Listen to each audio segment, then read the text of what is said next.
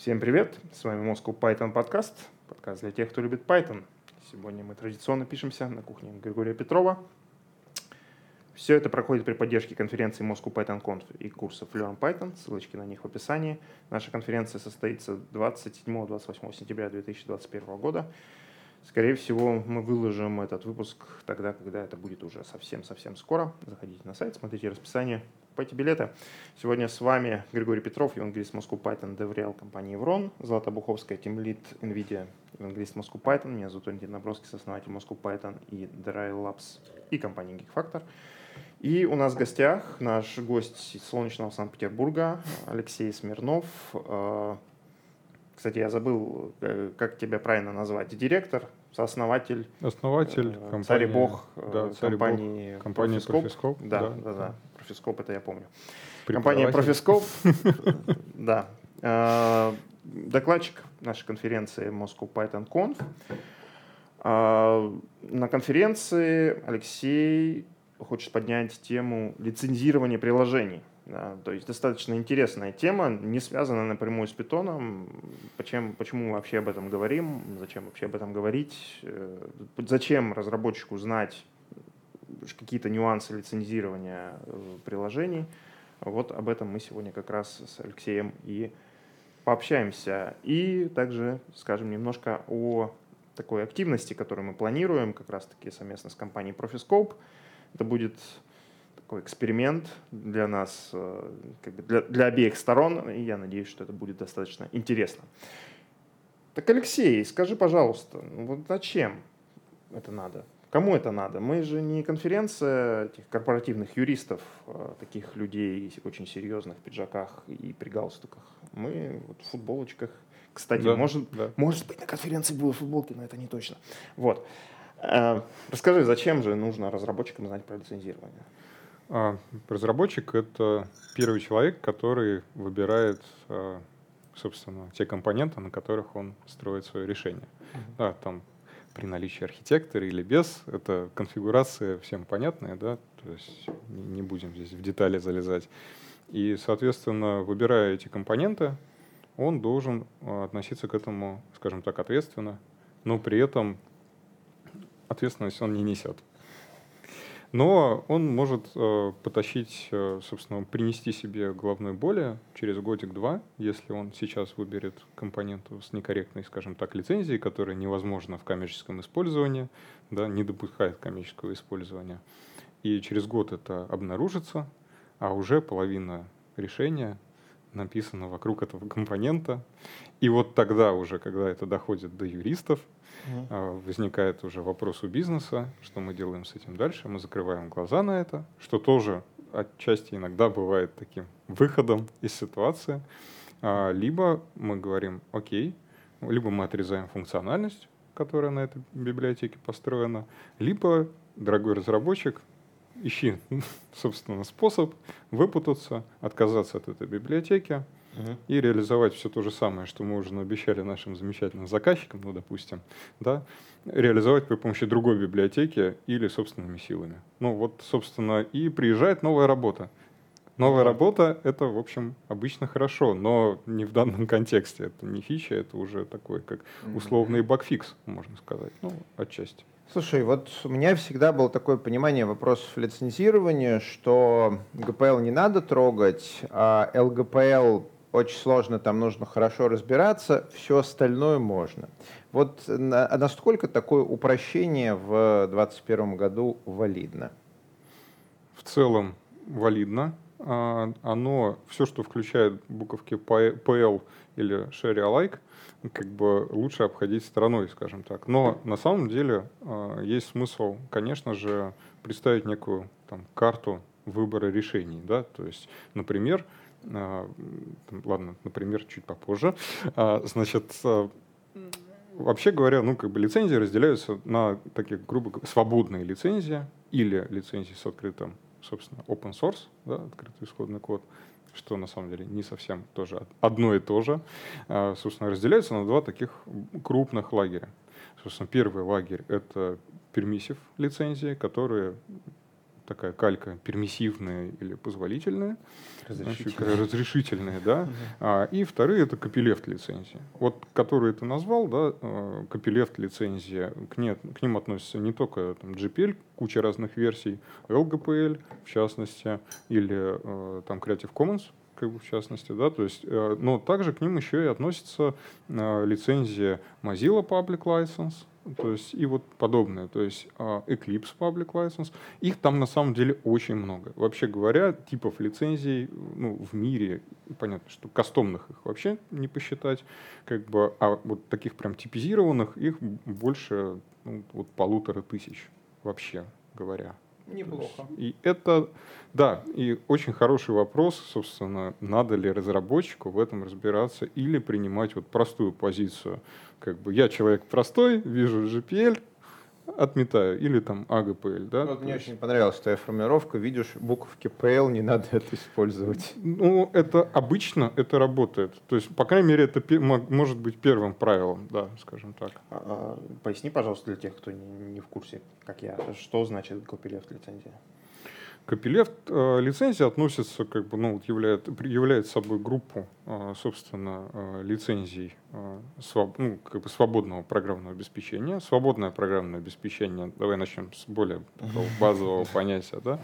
Свободное программное обеспечение – это программное обеспечение, которое предоставляет свободу конечному пользователю, разработчику, да, набор свобод, которые декларированы, собственно, Ричардом Столманом, многоуважаемым многими, скажем так, а, которые являются, там перечисляют четыре свободы. У него там есть первая свобода под номером 0, которая говорит, что, а, собственно, пользователи вправе запускать а, программу в каких угодно целях. И в последующем там уже идет о том, что пользователь вправе изучать, собственно, ну, программный код, собственно, uh-huh. в целях, там, своих целях, да, то есть uh-huh. как бы в последующем он может распространять сохраняя как бы там лицензию, не сохраняя лицензию, это не уточняется, то вправе распространять свободное, оно на то как бы и свободное программное обеспечение. А четвертый там, или третий пункт, если с нуля считать, он говорит о том, что ты можешь вносить правки, при этом сохраняя открытый код как бы, этих правок. Uh-huh. Значит, копилевт лицензия говорит о свободах э, в большей такой степени, говорит о том, что если вы, внесли, если вы используете программное обеспечение под копилевт лицензией, если, опять же, просто говорить, вы должны открыть код своего решения, собственно, под той же лицензией. Иногда эти лицензии называются, в частности, вирусными лицензиями, mm-hmm. потому что они, по сути, заражают твой проект. Ты обязан открыть. Как открыть? Тоже на самом деле вопрос двойственный. То есть сначала ты должен, все раньше думали, что все, открыл сразу. Нет. Если вдруг у тебя возник, у кого-то возникло подозрение, и вы можете его обоснованно доказать, что у тебя там GPL под капотом, вот тогда по первому требованию ты обязан открыть исходный код. То есть на самом деле как бы не обязательно прям сразу все разом вываливать. Если ты открыл, ты ничего не нарушил. По первому требованию, если открыл. Если закрыл, то в суд. А, тут, кстати, вот интересный момент. Давай проясним для наших э, слушателей. Столман много говорил про то, что вот э, свободное программное обеспечение это не значит бесплатное, но а, свободу номер два, про которую ты говорил, а, делиться этим программным обеспечением с а, другими людьми. Вот а, в моей понимании юриспруденции, да, это явно говорит о том, что бесплатно. Ну, потому что даже если человеку это программное обеспечение продал, ну, оно со свободным, а, но оно свободное в терминологии Столмана. Человек его купил, предположим, за тысячу рублей, а затем он просто пользуется второй свободой и раздал его всем бесплатно. Так? Так, ну, вот оно так работает или там есть какие-то нюансы, которые я не много понимаю? нюансов, а, скажем так. Вот, вот как можно обойти вторую свободу Столмана? Вообще можно обойти или нет? И свободное программное обеспечение с платным не будет вместе никогда? А, свободное программное обеспечение с платным распространяется. Для этого есть как раз-таки я прошу прощения, буду англицизмом пользоваться, uh-huh. пермиссивные, собственно, uh-huh. лицензии. Uh-huh. Как пермиссивные, раз, да, да, а вот которые копилефт. А, а которые копилефт нет. Копилефт есть с исключениями. Есть такое понятие, как, собственно, например, там GPLv3 с ClassPass exception. То есть ты можешь использовать эту библиотеку, сохраняя ее, собственно, э, как бы э, форму использования, да, то есть если ты ее линкуешь, например. Ну, это а если... раньше называлось LGPL. А, она сейчас так называется, да. ЛГПЛ, как бы, да. И, по... еще есть, собственно, вариации, когда написано что-то с ClassPass exception. То есть не обязательно это ГПО лицензия, есть еще много других копирайт лицензий, у которых есть, а, собственно, ClassPass исключения. В чем суть? Суть в том, что а, такие виды лицензий позволяют использовать не в составе программного обеспечения твоего, эти библиотеки, но использовать, собственно, когда они собираются отдельно и самостоятельно, а ты их просто линкуешь. Вот. Там много споров было, что а если вот у меня кусочек кода, например, какой-то класс под LGPL, и я из него что-то вызываю, ну там много было разборок на этот счет, как бы, и все придерживаются, на самом деле, разных мнений, скажем так. Вот. Нет прям... Есть, конечно, официальное мнение Free Software Foundation, Uh-huh. То есть как бы э, организации, которые, собственно, содержат всю вот эту мощь ГНУ, скажем так, да, uh-huh. а, и они говорят как бы, да, типа, вот так, так можно, оно там самостоятельно, само собралось, как бы ты вызываешь, но ничего страшного, да, то есть, uh-huh. вот. Но как бы поэтому э, части ЛГПЛ позволяют заниматься заработком на нем, скажем так. Часть, собственно, ну, опять же, соблюдая условия лицензия. Лицензия, по сути, это лицензионный договор, оно приравнено, как бы, ну, по крайней мере, в России точно приравнивается. Uh-huh. Вот. Поэтому, да, здесь можно. И, конечно же, многие компании зарабатывают на этом. И я думаю, что мы можем назвать сразу там, номер один компания Amazon, в частности. Uh-huh. Потом приходит на ум там, компания Red Hat и ну, так далее, да. то есть, которые зарабатывают... Postgres Pro. Postgres Pro, да, абсолютно uh-huh. как бы ничего не нарушая, да. Угу. А расскажи про эту модель зарабатывания. А, ну, смотрите, Kubernetes. Это, это, это ответ, это как короткий ответ. То есть, э, например, как бы Kubernetes, он, э, если мне не изменяет память, это Apache 2.0, угу. который позволяет, собственно, вокруг него обмазаться и продавать как бы без проблем. То есть все, все хорошо. Ну да, кстати, тема заработка да, на open source в последнее время достаточно такая активно э, развивающаяся область. Э, есть даже Андерсон Хоровиц, по-моему, у себя на сайте, это венчурный фонд американский, они выложили да, да. достаточно большую так сказать, ну, статью, там, основанную на докладе одного из партнеров фонда, Э, как раз-таки на тему моделей заработка на open source, какие существуют. Red Hat, например, там приводится как пример как раз-таки такого ну, заработка на, ну, то, что называется консалтинг, да? Консалтинг, ну, собственно, в, в чистом виде. Ну, и это да. самое первое, это самое ну, крупное, что приходит на ум. Ну, да. ну давайте там, посмотрим как-то честно. Мы все работаем ну, так или иначе в компаниях, которые производят софт. Вот скажите, что вы не используете open source ну, тот вопрос, который можно задать аудитории, собственно. А у вас как бы мне, мне некоторые говорили, коллеги, как бы встречал на конференциях, он говорит, у нас все свое, все. У нас и гитом они не пользуются. Да. ты, ты, ты прав. А гитом они не пользуются, потому что они военные. Не гитом, а, ну, военные. Вот. Ну, это так, это действительно шутка. То есть, но... Ну, то есть, язык без каких-либо библиотек, да, то есть чистый голый каркас, да и то. Это, кстати, для меня хороший вопрос, можно ли Python считать а, open source, например. Слушай, Python open ну, source, open конечно. да. Целиком и полностью. Ну да. То есть, когда, что, что значит свое? Это свой язык? Ну, да, не, ну... По сути, по сути. Это вот если чисто, чисто так рассматривать. То есть, если говорить про Python, ну, возможно, там, условно, там, сторожилы, там, слушатели, или вы тоже как опытные разработчики вспомните, что давние версии Python, а, они тоже распространялись под другой лицензией. Ну, Python это... сейчас он распространяется под uh, Python Software Foundation License, это одна история. Но когда-то, до 2001 года, он распространялся под Python лицензией, там немножко разных версий, которая конфликтовала с GPL. Ну, вот и это был такой еще отдельный, это, кстати, отдель, история, отдельный да. момент, как бы, который очень интересно сравнить, опять же, в контексте вопроса а, популяризации тех или иных решений. Угу.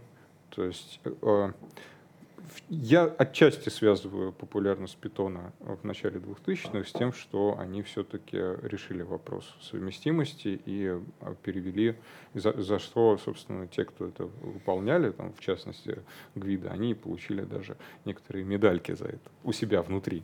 Uh-huh. Вот. А, но и, и питон, он действительно пошел там развиваться, в частности, понесся по дистрибутивам, начал быть встраиваемым там, и так далее. То есть uh-huh. появилось огромное количество вот этого эмбида mm-hmm. собственно, который тоже начал двигать отрасль. Как бы лицензия является на самом деле и таким отчасти пиар, ну, как бы кубиком, да, который важно учитывать при ее выборе. Ну, как минимум для корпоратов-то это очевидно э, является.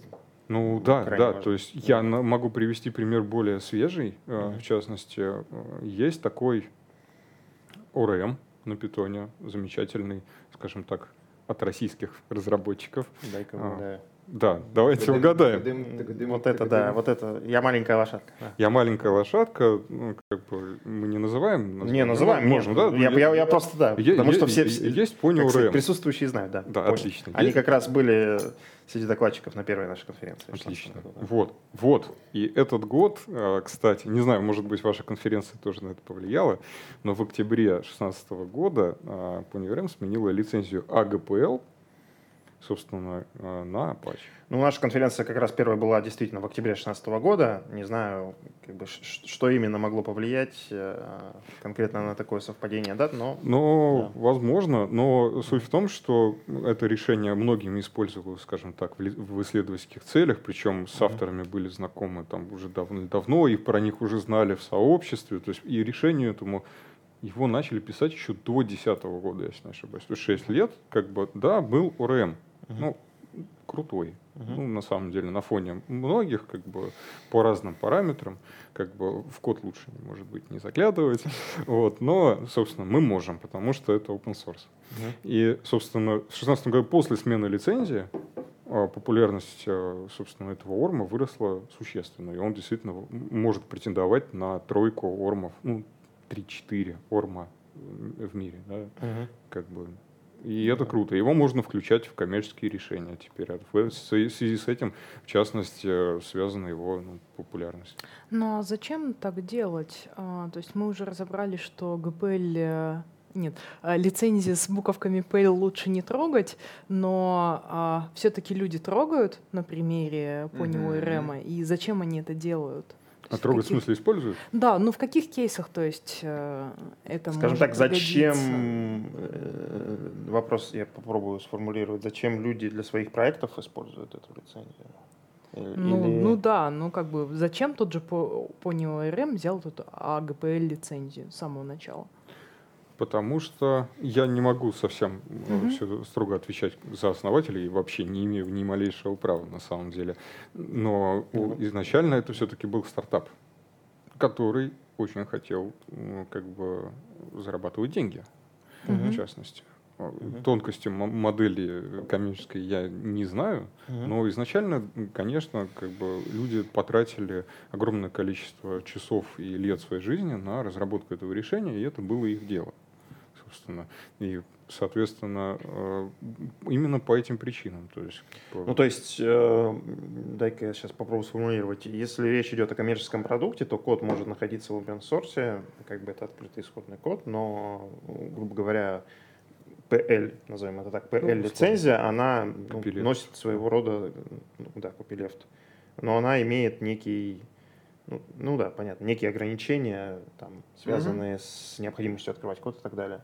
Ну, ну, то есть, да. с одной стороны, они хотели зарабатывать, а с другой стороны, они хотели, чтобы э, ну, вот, вот этого вирусного, так, вирусное распространение, так сказать. Да? То есть тут выбор, выбор модели, может быть, имеет, имеет значение, если ты хочешь, чтобы, э, скажем так, э, проекты, использующие твое решение, показывали всем, что они используют твое решение, то ты выбираешь такую лицензию.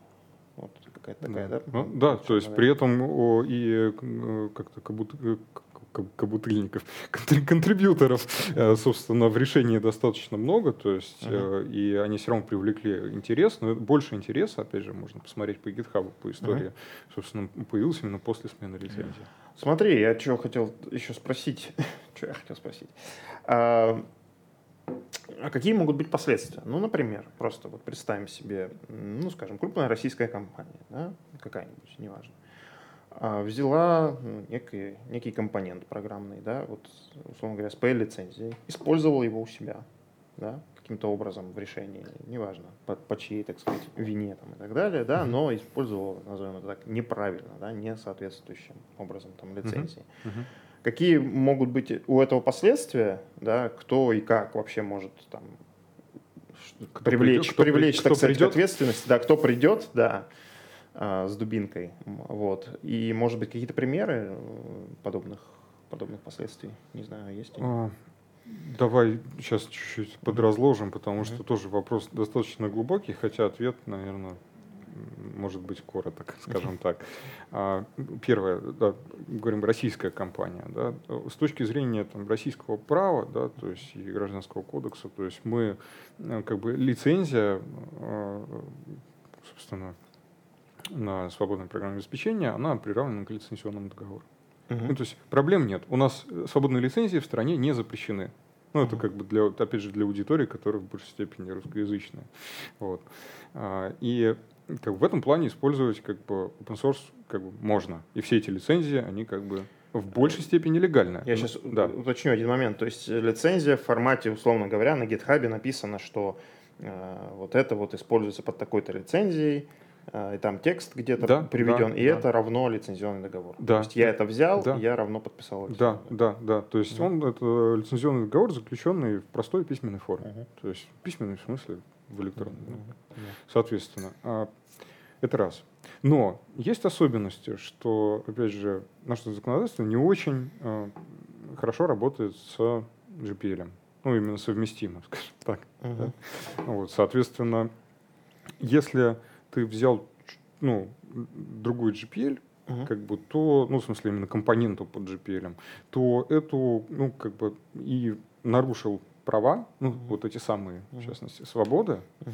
то в первую очередь, вообще говоря, за этим следит Free Software Foundation. Это uh-huh. прям организация, которая этим занимается. То есть они прям такие, как бы исследуют и прочее. Но, опять же, кто узнает?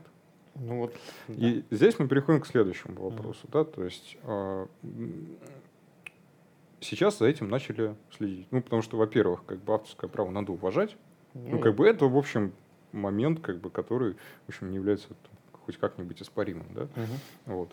А, и если говорить про Россию, то у нас, э, помимо того, что, во-первых, как бы люди стали не знаю, более осознанные, сейчас уже избитое слово стало ну, абсолютно, да, но у нас начали появляться ну, именно драйверы, скажем так, как бы лицензионной частоты. Uh-huh. Что удивительно, как да, это действительно удивительно.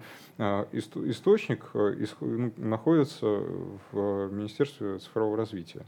Собственно, uh-huh. непосредственно реестр отечественного программного обеспечения, uh-huh. который uh-huh. говорит о чем? Если вы хотите российский продукт подать в реестр отечественного программного обеспечения, который, собственно, обеспечивает тебе еще там типа, скидку на НДС, а, то будь добр, представь свой компонентный состав, из чего состоит твое программное обеспечение, и предоставь, собственно, там дистрибутив. Uh-huh. И, пожалуйста, в компонентном составе мы вас заранее предупреждаем, uh-huh. что копилефта там быть не должно.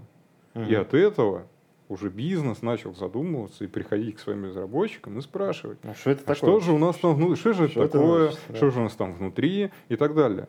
Чем угу. это грозит? Это грозит просто непопаданием бизнесу в удобные условия, скажем так. Ну, да. Э, это говоря а, про Россию. часть этого бизнеса. Говоря да. Да, про, опять же, Россию, ну, если ты делаешь продукты, условно говоря, там, не вебовые, а именно там с куда-то отгрузкой дистрибутива, ну, угу. продажей чего-то, да, а, собственно, за рубеж, то там как бы действуют свои законы. Да. И, в частности, э, практика э, как бы осознание и э, принятие э, копилефт и э, пермиссивных лицензий, э, а, она несколько иная. Она уже там, немножко лет на пять вперед, наверное, убежала. То есть mm-hmm. и там следят за этим посерьезнее. Mm-hmm. И для компании это откровенный просто риск, что если в твоем программном обеспечении найдут такие компоненты, ну, как минимум, у тебя не случится контракт с той компанией, которой ты продаешь ну, на Запад. Ну да, вот или как вот, собственно, ты описывал это в начале, да, угу. там заказчик откажется, придется все переделывать. Да. Да, это, это хорошо, если не дойдет до условного да. суда да. и прочего-прочего. У меня есть э, вторая ветка этого вопроса, э, связанная с э, open source. Вот, давайте немножко поговорим про да. open source. А, смотри, там есть такой интересный риск, ну, дырка не дырка, а вот если у нас есть open source проект под какой-то лицензией, ну, например, MIT, да. там большой open source проект, и вот в него разные люди дают свой код. Вот. Понятное дело, что у проекта есть там вейвер, договор, что передавая код, ты мамой клянешься, что этот код ты написал сам, а ниоткуда не взял и так далее. Но тут вот начинается такая зыбкая юридическая почва. Представим себе какую-нибудь большую солидную компанию, которой внутри компании миллионы строчки кода, написанные на Python, на C++ и так далее, и разработчик этой компании, который берет, э, копирует код этой компании и предлагает его как свой код в один open source проект, во второй open source проект, в третий, десятый, в сотный, в общем, везде это разложил. И дальше мы компания ждет. Она ждет год, два, пять, десять, и примерно через 10 лет, когда вот какие-то из этих open source проектов выстрелили, там все им пользуются и так далее, она начинает подавать в суд на пользователей, что, знаете, вот вы, вот вы используете open source проект, а ведь в вашем open source проекте наш ворованный код, смотрите, вот 10 лет назад. Вот у нас юридическая заверенная распечатка э, наших э, сорцов в сейфе лежит и так далее. Вот, пожалуйста. То есть кто-то недобросовестный у нас украл, вам отдал, вы теперь пользуетесь. А с точки зрения такого а, обычных вещей есть понятие как а, добросовестный покупатель. Да? То есть э, если я у той компании ночью не прошел и этот код не скопировал, вот, то я как добросовестный покупатель или автор никакой ответственности не несу. Но с интеллектуальной собственностью такого понятия, как добросовестный покупатель, немножко нету.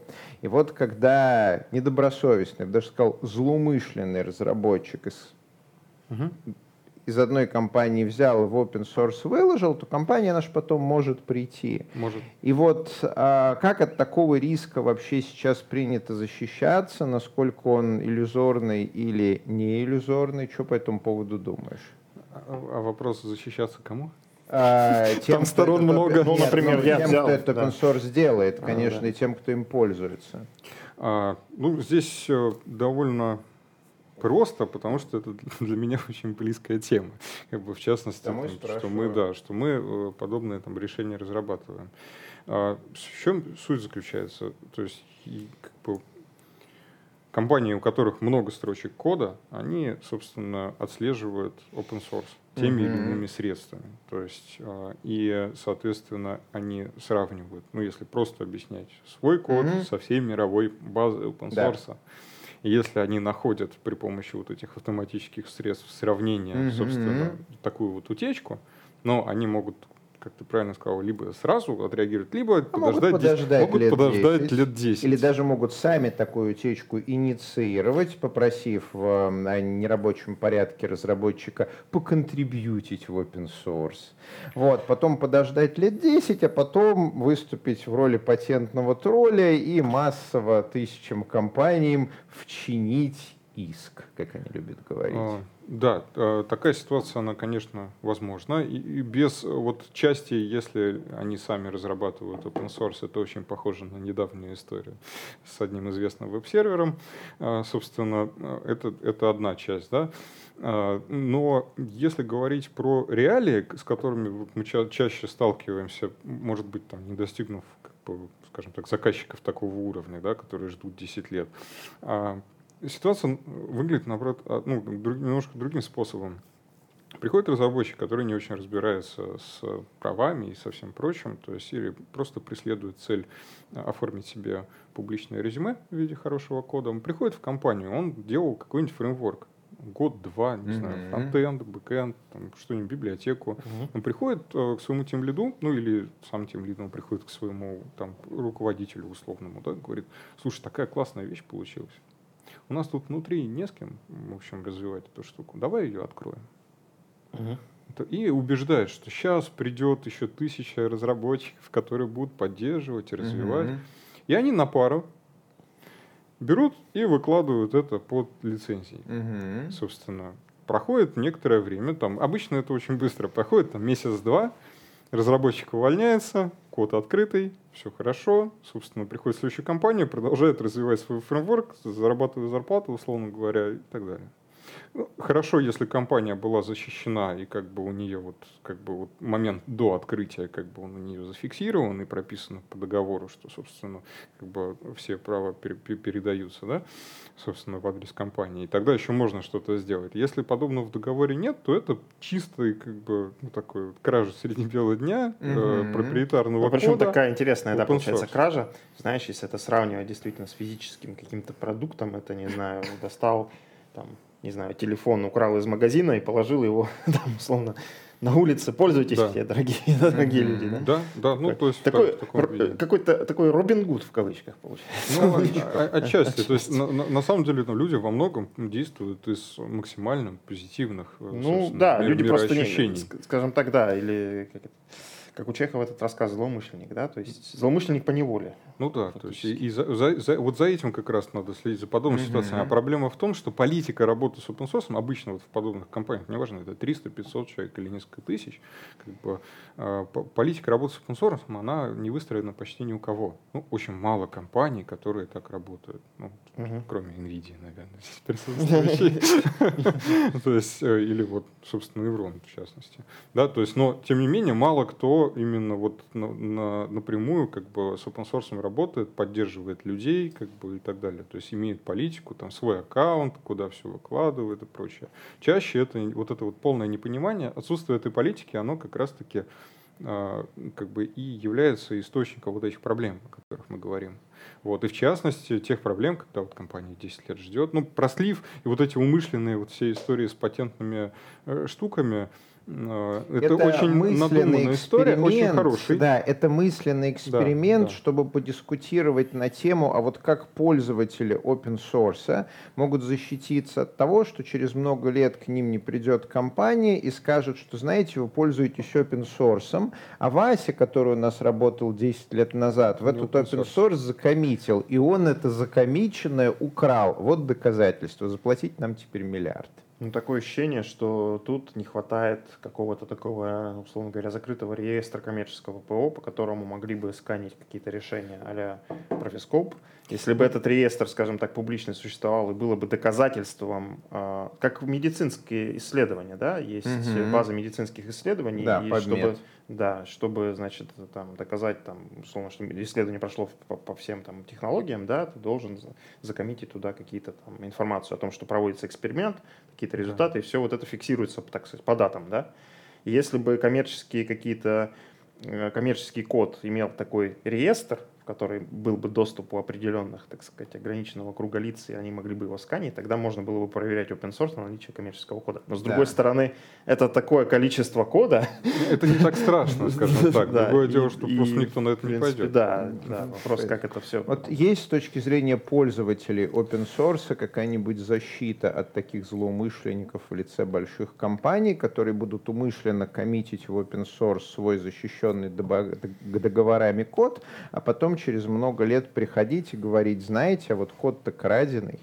Ну, конкретно пользователи, до них это, ну, р- разработчика это не касается, в общем, скажем так, Ну, принципиально. компанию, Да, которая компания, использует которая какой-нибудь использует- OpenSSL, например. Да. В него аж тысячу людей контрибует. А потом окажется, что один из этих контрибующих, контрибующих он злоумышленник, и код взял известно у кого. А, да. Что делается в таких ситуациях обычно э, руководителями?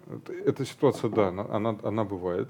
Просто когда это немного, ну, условно говоря, кода, то что происходит в данной ситуации? Когда о ситуации становится известно, руководители, ну или там, условно, руководители этого open source проекта, да, там, главные, да, собственно, в проекте, они просто выпиливают функциональность или заменяют на свою собственную. И говорят, все, ребята, да, было, извините, расходимся. Принято. Выпускаем новую версию. Да. И тогда к тем, у кого старая версия, еще могут ломиться, условно говоря. Мгм. А те, у кого новая, все, извините, ну, как бы все, вопросов нет. Как бы код чист, все хорошо, это, это, ну, эта практика существует. То есть, э, ну, происходит примерно так. То есть, сами разработчики говорят, да, мы, в общем, ответственные ребята.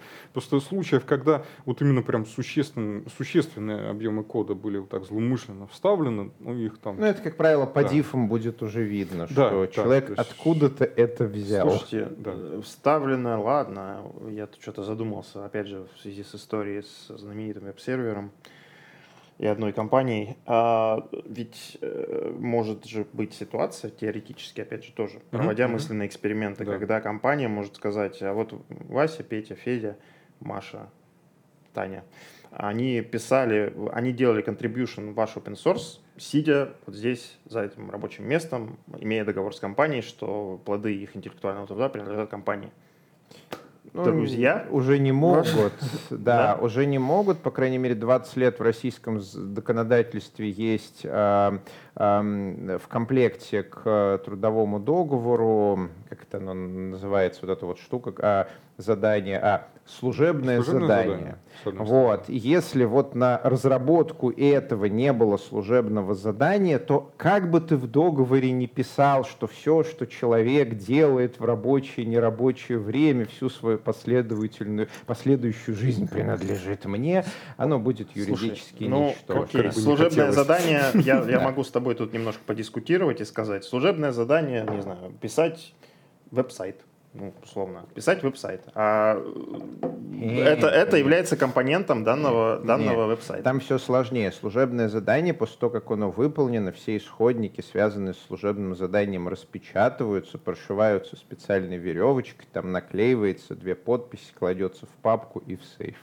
Ну, Так это, это не супер обязательно. да. Я, я могу сказать, что можно также, Прям. собственно, сделать дополнительное соглашение, в котором прописать, что все тикеты в жире, собственно, являются приравнены к служебному заданию. Все комиты, приведенные в этих тикетах э, в гите и приведенные в тикете в жире, ну, ну, приложенные, ну или автоматом смапленные, да, по номеру задачи, являются артефактом служебного задания, соответственно, вот, ну, то есть там в сейф уже сейчас никто не убирает, но как бы а, Ну, я права понял, отдать э, именно имущественные, да, то есть в сторону компании, ты должен там подписать бумажку раз Это в должна быть время. очень а, конкретная штука. Вот Да, все да. больше не работает. Это прям должна быть вот конкретная штука.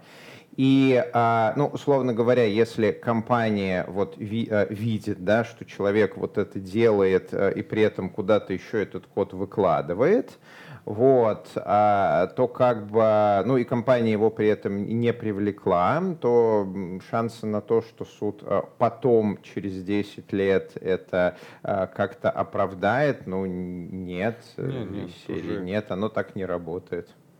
Понятно. Вопрос снят. С повестки нет. Ладно.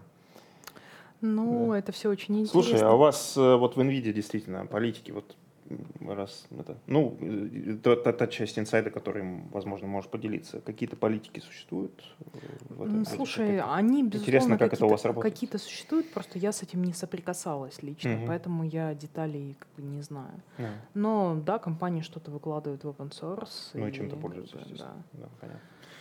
Они существуют. Вот мы, как люди, которые анализируют GitHub вдоль и поперек, как бы могу сказать, что компания NVIDIA очень заметный игрок, э, в принципе, э, Ну, на open source рынке.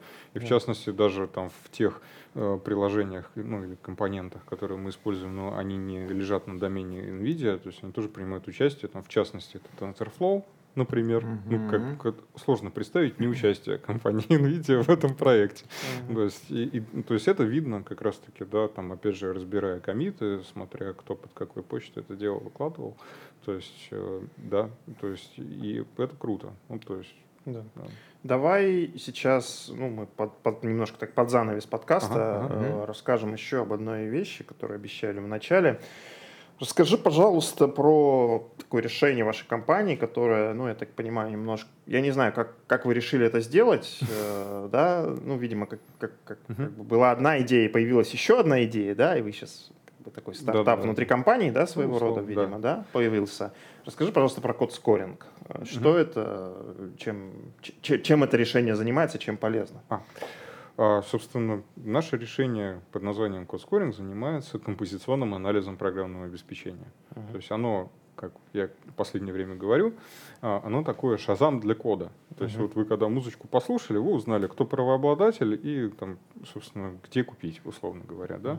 Uh-huh. В случае с там код-скорингом и вашим кодом мы просматриваем ваш код, говорим, какие компоненты в нем есть. Uh-huh. Соответственно, ну, автоматически, конечно. Вот. И мы это делаем, собственно, как по манифестам, угу. так и вот по тем самым классным ситуациям, по включениям кода, когда ты взял кусок какой-то библиотеки и вставил в свой код. Угу. Мы его таким образом детектируем и расскажем, собственно, про уязвимости, которые там есть, угу. это важно для безопасности, и про лицензии, и чем и, как, и почему они там друг с другом несовместимы. Nice.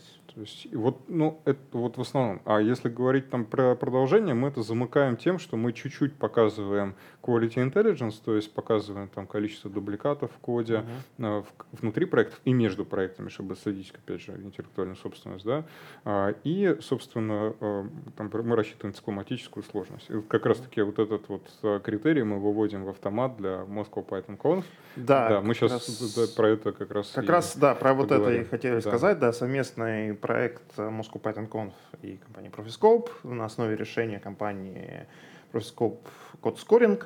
А, мы хотим предложить участникам конференции, ну и не только участникам конференции, на самом деле всем желающим э, проанализировать, э, собственно, получить автоматическое ревью своего кода, э, своего GitHub репозитория, да, с помощью решения Code Scoring сейчас, на момент, когда мы записываем этот подкаст, э, собственно, лендинг этой всей истории еще готовится, но на момент, когда он выйдет, он уже, я уверен, на 99,9%, что он будет готов, и будет ссылочка в описании обязательно.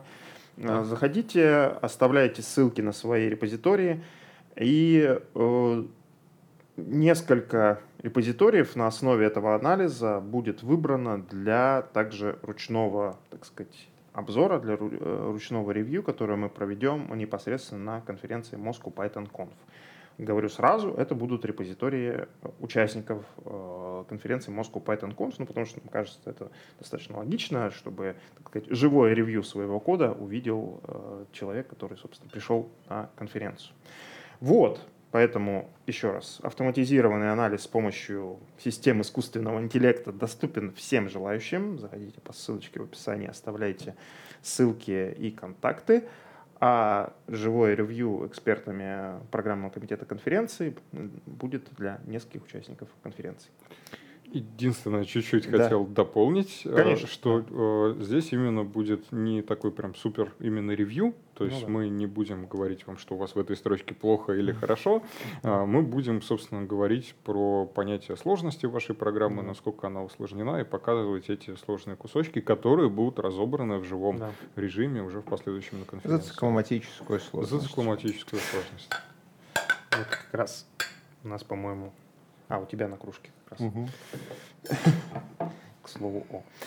Да. Ну что ж, друзья, спасибо вам большое, э, что нас слушали и смотрели. С вами был Moscow Python подкаст. Э, на кухне у Григория Петрова собрались Григорий Петров, евангелист Moscow Python Деврел Еврон, Злата Буховская тимлит на видео, евангелист Moscow Python.